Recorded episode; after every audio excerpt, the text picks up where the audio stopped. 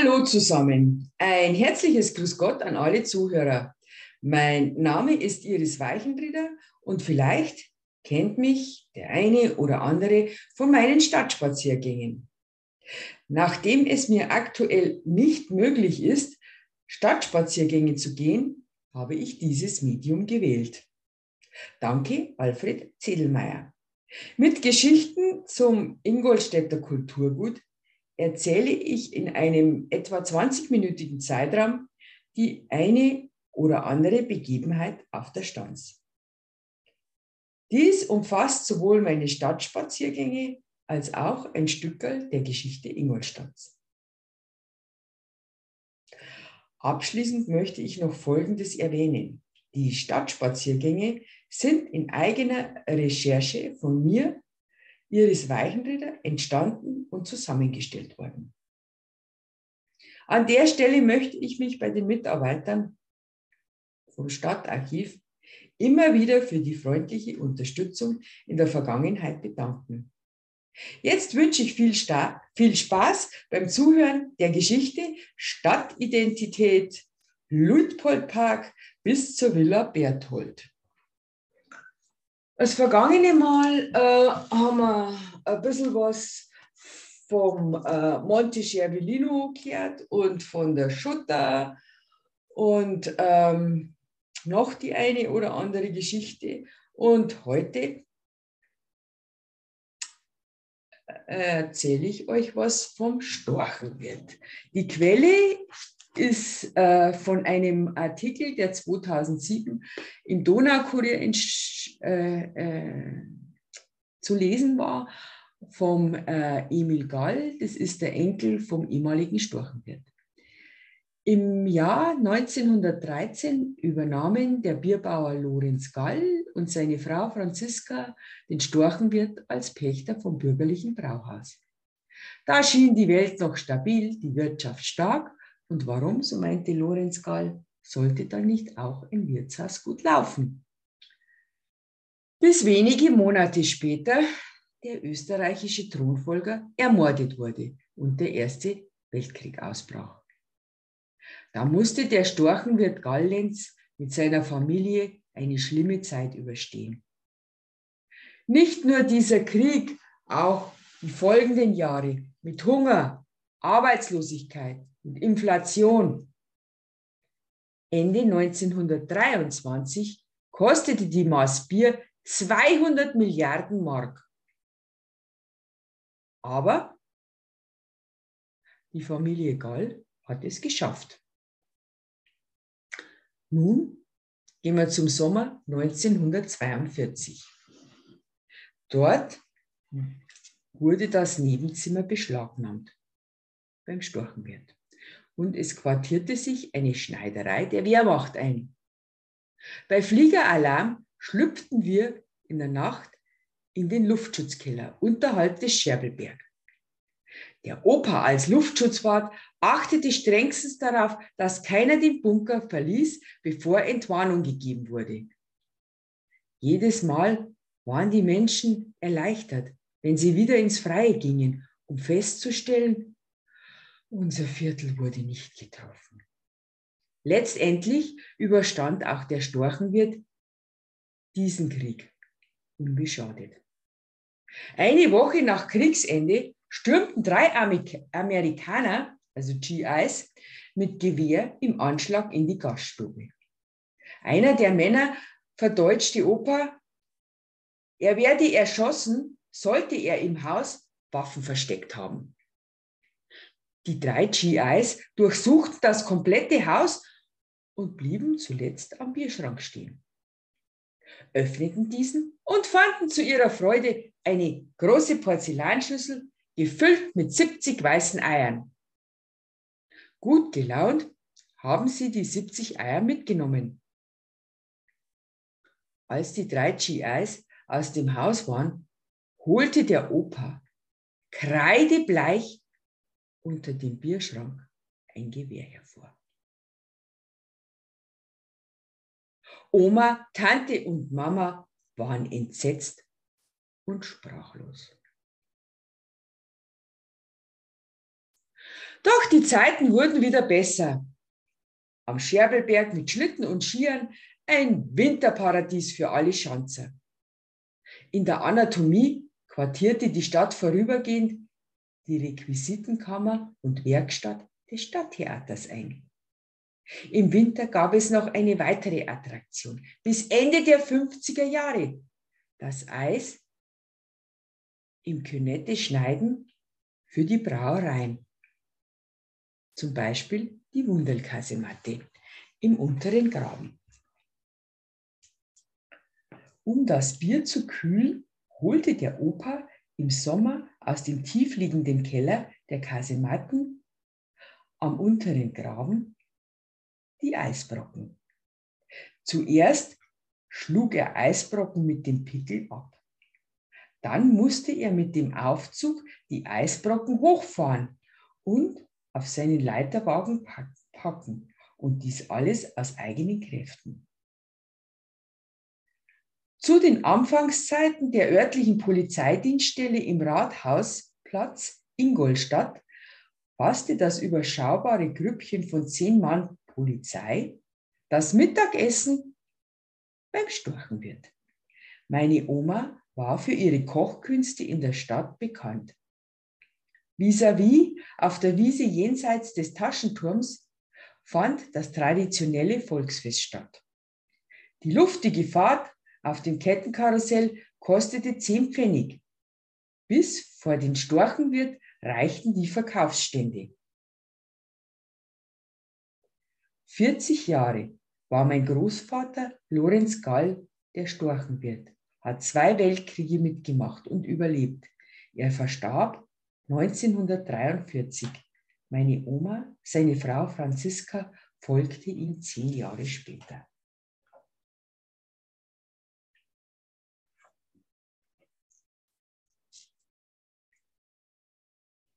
Und ähm,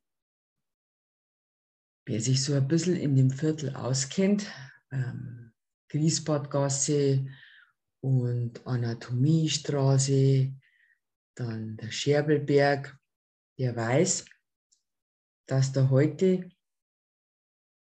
noch ein kleiner Holzstorch angebracht ist. So, nun erzähle ich euch noch eine Geschichte. Wenn man ein Stückerl weiter raufgehen, sieht man den Brunnhausturm. Also an der Straße weiter hinauf geht, weil den sieht man auch von der Straße aus. Die ersten Schritte in Richtung zentrale Wasserversorgung in Ingolstadt aus dem Jahre, ist aus dem Jahre fünfzehnhundertneunundvierzig benannt. Der Brunnhausturm an der Brunnhausgasse. Das Wasser dieser Hebanlage wurde dem daneben liegenden Grundwasserbrunnen entnommen und ein durch von der Schutter angetriebenes Schöpfwerk in Holzleitung zu den vier öffentlichen Straßenbrunnen gepumpt. Direkte Hausanschlussleitungen waren in jener Zeit noch äußerst selten und wenn dann nur in reichen Bürgerhäusern üblich. achtzehnhundertzweiundsechzig wurde der Schutterantrieb durch eine dampfmaschinengetriebene Wa- Wa- ein dampfmaschinenwassergetriebenes Wasserleitungswerk ersetzt. Doch die mangelnde Hygiene sowie die zunehmenden Hausanschlüsse veranlasste die Stadt zum Bau der neuen zentralen Wasserversorgungsanlage am Wasserwerk. Der Brunnhausturm war nun seit dem Jahre achtzehnhundertzweiundneunzig dem Verfall preisgegeben. neunzehnhundertfünfundneunzig, also über hundert Jahre später, kaufte ein privater Investor den Turm und sanierte das historische Gemäuer zu einem kleinen fünfstöckigen Wohnhaus, wie es heute noch zu sehen ist. Ja, und da sind wir wieder an dem Punkt. Kulturgut hat leider nur eine Daseinsberechtigung. Und man muss dem Investor unwahrscheinlich dankbar sein, dass er diesen Brunnhausturm saniert hat. Gleich, wenn man, ja, also wenn man dann an der Straße weitergeht, kommt ein Ziegelsteingebäude Und wenn man genau hinschaut, sieht man, dass da am Eck, ja, die Ziegel, hm, möchte ich jetzt sagen, in Richtung, ähm, ja, nach unten, ich weiß jetzt nicht, wie ich das sonst sagen soll, ja, dass die einfach wegbrechen. Also, dass, dass das Mauerwerk praktisch arbeitet. Ich weiß nicht, ob das was damit zu tun hat, ähm, mit dem Kreuztor, weil das Kreuztor hatte ja eigentlich auch noch einen Anbau und dieser Anbau ist auch weggesunken, weil eben dieses Fundament nicht befestigt gewesen ist, sondern meines Wissens ist es nur auf Sand gebaut gewesen, das Fundament. Und dass sich das dann irgendwann absenkt, klar, das ist der Zahn der Zeit dann. Und so ist es auch mit diesem äh, Ziegelsteingebäude. Das ist die ehemalige bruckmeierische Bürstenfabrik gewesen ist. Also bis neunzehnhunderteinundneunzig wurde hier noch äh, dem Handwerk nachgegangen. Das finde ich auch sehr interessant. Und ja, leider wird es nicht saniert, weil sich ähm, die Erben nicht so gut gesonnen sind, formuliere es jetzt einmal so. Das bis heute nahezu unveränderte Fabrikgebäude der Bruckmeiers neben dem Kreuztor entstand achtzehnhundertneunzig. Beeindruckend, dass die Erbauer sich bei Material und Gestaltung offenbar der Festung verpflichtet fühlten und eine architektonische Einheit geschaffen haben. Gerade dieses Unternehmen zeige in faszinierender Weise den Übergang zwischen Manufaktur und Fabrik, zwischen Tradition und Moderne. Im Jahre neunzehnhundert verlieh man der Ingolstädter Firma den begehrten Titel Königlich Bayerischer Hoflieferant. Bereits vier Jahre vorher hatten die Brüder Bruckmeier vom Königlichen Staatsministerium des Inneren die silberne Medaille für höchst geschmackvolle Ausstellung sehr schön gearbeiteter feiner Bürsten in meist neuen originellen Formen erhalten. Anlass war die Bayerische Landesindustrie-, Gewerbe- und Kunstausstellung in Nürnberg unter dem Protektorat seiner königlichen Hoheit, dem Prinzregenten Luitpold von Bayern. Die Familie Bruckmeier kam Mitte des neunzehnten Jahrhunderts nach Ingolstadt. Das Bürstenmachergewerbe selbst gab es hier aber schon seit dem Mittelalter. Das war früher ein Grattlergeschäft. Es war nicht so angesehen wie andere Handwerkszünfte. So, und nachdem ich jetzt nur ein bisschen Zeit habe und nur eine Geschichte für euch habe, und weil es ja gleich, wenn man ums Eck rumgeht, stehen wir, da wir dann vom Kreuztor stehen, vom Kreuztor, Entschuldigung, erzähle ich euch zum Kreuztor auch noch ein bisschen was heute. Der Grundstein zeigt dreizehnhundertfünfundachtzig an. Der Architekt ist unbekannt.